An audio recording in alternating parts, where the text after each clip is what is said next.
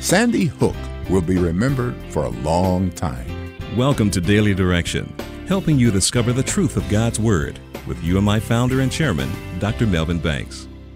In December 2012, a lone gunman walked into a school at Sandy Hook Elementary School in Newtown, Connecticut, and killed 20 children and 6 adults. He had already killed his mother before leaving home, and he took his own life before he quit shooting. Here was but another example of how evil manifests itself in our world. Long ago, God expressed his disgust at the way the powerful ripped off the less fortunate.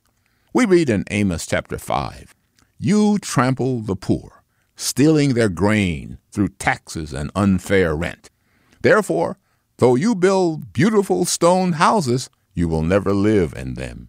Though you plant lush vineyards, you will never drink wine from them.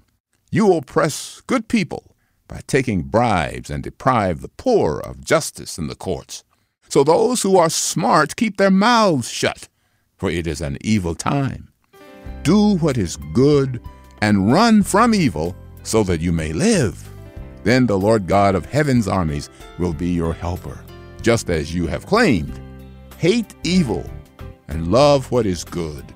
Turn your courts into the halls of justice.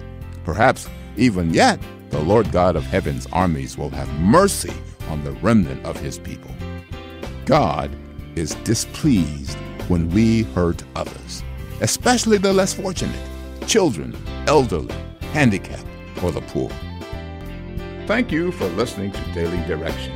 If you want to go deeper in your study, visit PreceptsForLivingOnline.com. There you can subscribe to full Bible commentary lessons, video illustrations, and more resources to help you live as a more faithful disciple of Jesus Christ. Visit PreceptsForLivingOnline.com and get your resources today.